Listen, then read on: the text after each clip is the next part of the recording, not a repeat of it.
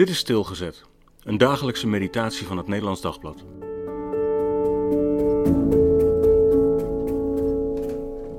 Burgerrecht.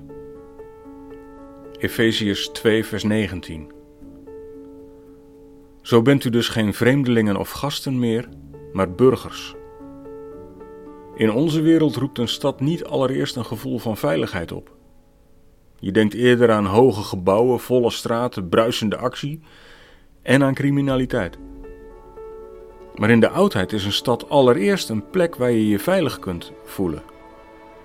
Niet alleen de stevige muren bieden bescherming, er is ook een complete rechtsstructuur, een netwerk van rechten en plichten. En het mag dan stinken in die stad met al die mensen dicht op elkaar, maar je bent er wel veilig. En als je een vreemdeling bent, dan hoor je er niet bij. Je kunt wel in de stad gaan wonen, maar in dat netwerk van burgerrechten deel je niet. Je wordt hoogstens een gedoogde bijwoner. Je moet dus altijd op je hoede blijven.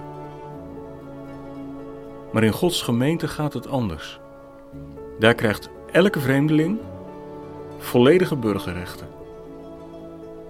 Vanaf dag 1.